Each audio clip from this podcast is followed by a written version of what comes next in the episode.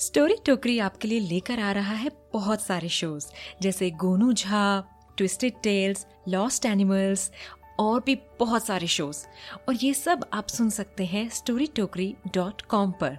या फिर Amazon music Spotify Gaana Jio Saavn Apple podcast and many more platforms तो इंतज़ार किसका है? जाइए और सुनिए। वंदे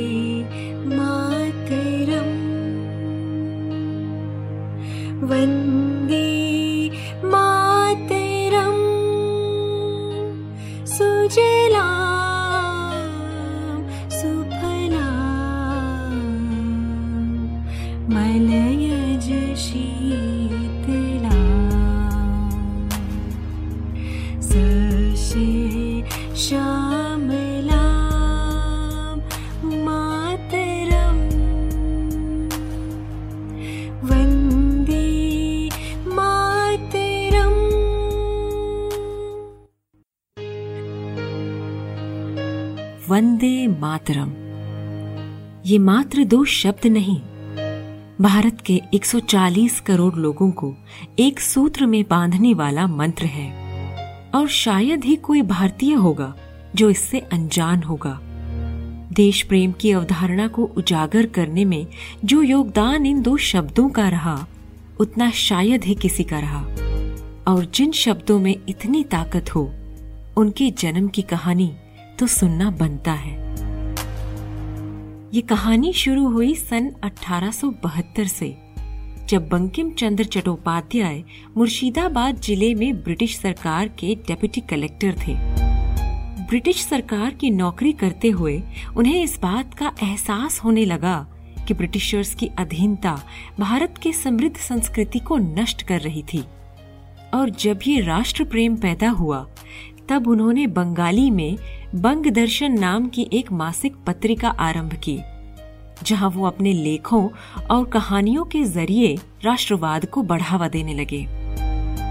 लेकिन 1873 में एक ऐसी घटना हुई, जिसने बंकिम बाबू को ब्रिटिश राज के विरुद्ध कर दिया।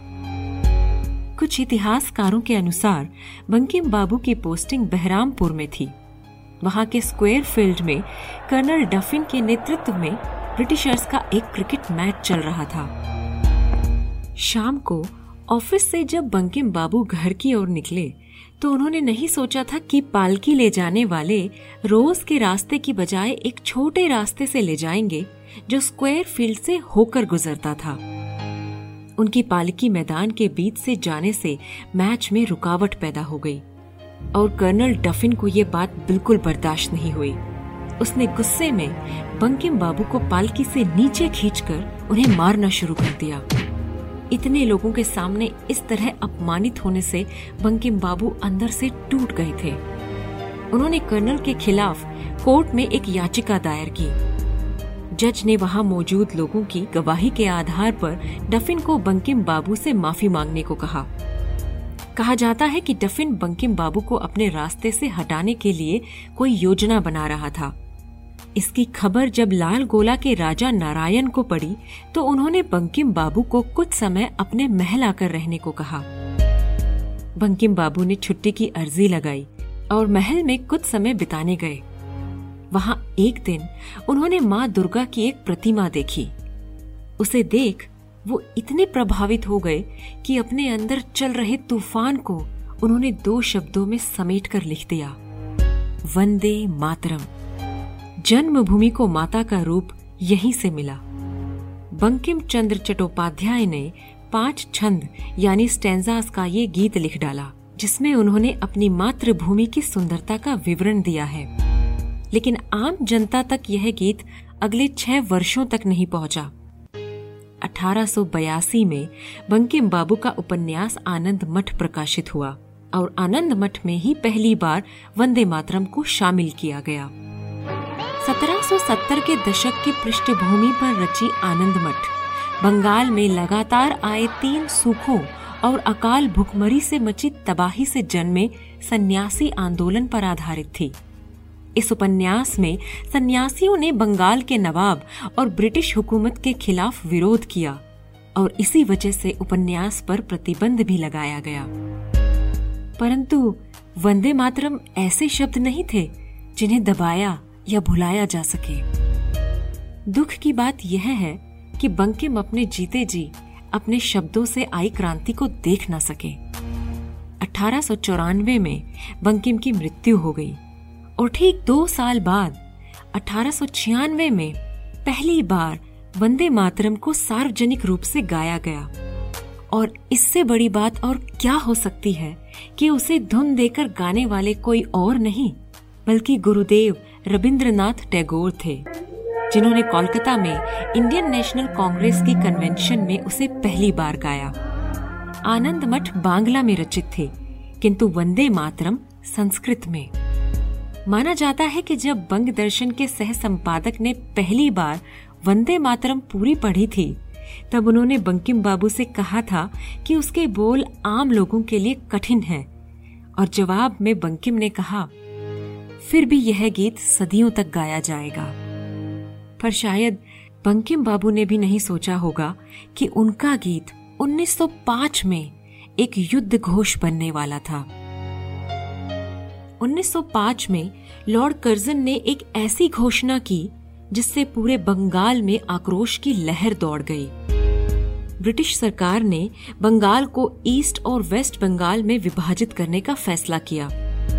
वैसे तो इस निर्णय के पीछे प्रशासनिक कारण बताए गए, किंतु असल में इसके पीछे उनके इरादे कुछ और ही थे। ब्रिटिश राज में सबसे पहले शिक्षा के क्षेत्र में लाभ बंगाल के लोगों को हुआ था। और इसीलिए सरकार में अच्छे पद पाने वाले भी ज़्यादातर बंगाली ही थे। लेकिन धीरे धीरे उनमें राष्ट्रवाद की जागरूकता जन्म ले रही थी। लॉर्ड कर्जन बंगाल को विभाजित कर उनके राष्ट्रवादी आंदोलन को कमज़ोर करना चाहता था। ऊपर से विभाजन के बाद वेस्ट बंगाल को हिंदू प्रधान और ईस्ट बंगाल को मुस्लिम प्रधान राज्य बनाने की योजना थी। ब्रिटिशर्स की इस पॉलिसी का बंगाल के लोगों ने पुरजोर विरोध किया। और इसने एक आंदोलन का रूप ले लिया। इसी आंदोलन में स्वराज और स्वदेशी के नारों ने जन्म लिया। 16 अक्टूबर 1905 को जब बंगाल विभाजित हुआ, तब जाने कितने ही लोगों ने टैगोर का गीत आमार शोनार बांग्ला गाया और कितने ही लोग वंदे मातरम का नारा लगाते हुए गंगा तक चलकर गए। बंगाल विभाजन से वंदे मातरम नारे का ऐसा चलन शुरू हुआ कि वो एक गीत से एक पहचान बन गया। इंडियन नेशनल कांग्रेस की हर कन्वेंशन में इसे गाया जाने लगा। देशभक्त सलाम कलमा ही वंदे मातरम बोलकर किया करते थे। ये वो जयकारा बन गया जिसकी गूंज से ब्रिटिशर्स में डर पैदा हो गया। वंदे मातरम अंग्रेज़ों का विरोध और देश प्रेम दोनों की निशानी थी। जिसे न सिर्फ़ भगत सिंह, सुखदेव और राजगुरु जैसे क्रांतिकारियों ने फांसी के फंदे को चूमते हुए बोला, बल्कि अहिंसा के मार्ग पर चलते हुए, ब्रिटिशर्स का विरोध करते हुए गांधी जी और उनके समर्थकों ने भी हर प्रदर्शन में बोला। और शायद इसीलिए अंग्रेज़ों को इन दो शब्दों से सख्त नफरत थी। ब्रिटिश हुकूमत के खिलाफ लगी चिंगारी को सुलगाने का काम किया था वंदे मातरम ने। हर बच्चे, जवान और बूढ़े के ज़ुबान पर यही दो शब्द थे। और इस जयकारे ने ऐसा सैलाब लाया, जिसने ब्रिटिश हुकूमत की नींव को हिला कर रख दिया। वो खुद को संभाल नहीं पाए और 1947 में भारत की सरजमी छोड़कर चले गए। आज़ादी के बाद वंदे मातरम के पहले दो छंदों को राष्ट्रीय गीत के रूप में स्वीकारा गया। और ऐसे बंकिम चंद्र चट्टोपाध्याय की कलम से निकले दो शब्द, हिंदुस्तान और हर हिंदुस्तानी के अस्तित्व का हिस्सा बन गए।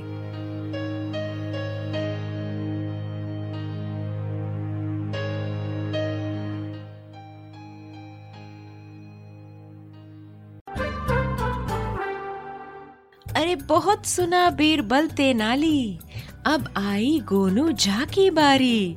ये एक बिहारी सब पे भारी। गोनू झा के गुदगुदाने वाले किस्से सुनिएगा? तो कहाँ जाइएगा? अरे स्टोरी टोकरी पर आइएगा। स्टोरी टोकरी। Visit storytokri.com.